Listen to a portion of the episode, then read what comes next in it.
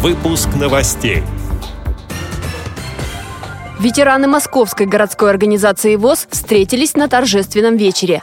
Башкирская республиканская специальная библиотека подготовила виртуальную книжную выставку.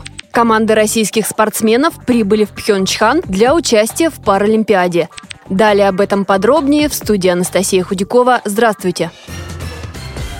Ветеранская организация Московской городской организации ВОЗ отпраздновала 60-летие. По этому поводу состоялся торжественный вечер, на котором с приветственным словом выступили представители руководства Всероссийского общества слепых, руководства МГУ ВОЗ, а также местных организаций ВОЗ. В Московской городской организации более 4000 инвалидов по зрению – ветераны. Среди них участники Великой Отечественной, дети войны, труженики тыла, ветераны военной службы, ветераны труда. 73 ветерана-инвалида по зрению отмечены медалями за оборону Москвы, за оборону Ленинграда и многими другими высокими наградами.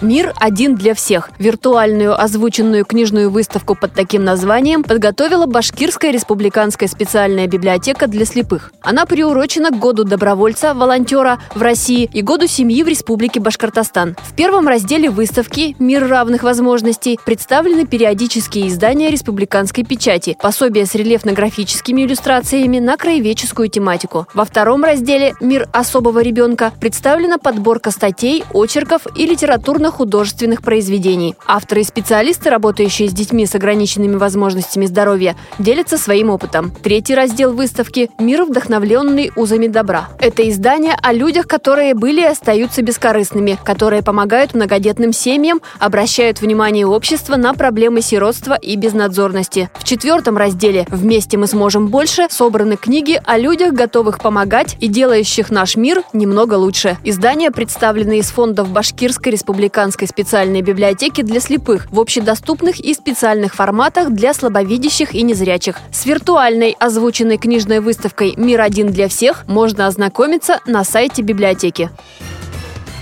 Команды российских спортсменов прибыли в южнокорейский Пхенчхан для участия в Паралимпиаде. Выступать они будут под нейтральным флагом в пяти дисциплинах – горнолыжный спорт, биатлон, лыжные гонки, сноуборд, керлинг на колясках. По следж-хоккею команда нейтральных паралимпийских спортсменов не рассматривалась как потенциальный участник, так как не участвовала в квалификационных соревнованиях. Как сообщает Паралимпийский комитет России, на данный момент к соревнованиям допущены 29 спортсменов и 5 спортсменов-ведущих ведущих. Точные цифры будут известны к открытию Паралимпиады. Игры начнутся 9 марта. Знаменосцем российских спортсменов на церемонии открытия Паралимпиады будет волонтер. Эти и другие новости вы можете найти на сайте Радиовоз. Мы будем рады рассказать о событиях в вашем регионе. Пишите нам по адресу новости собака ру. Всего доброго и до встречи!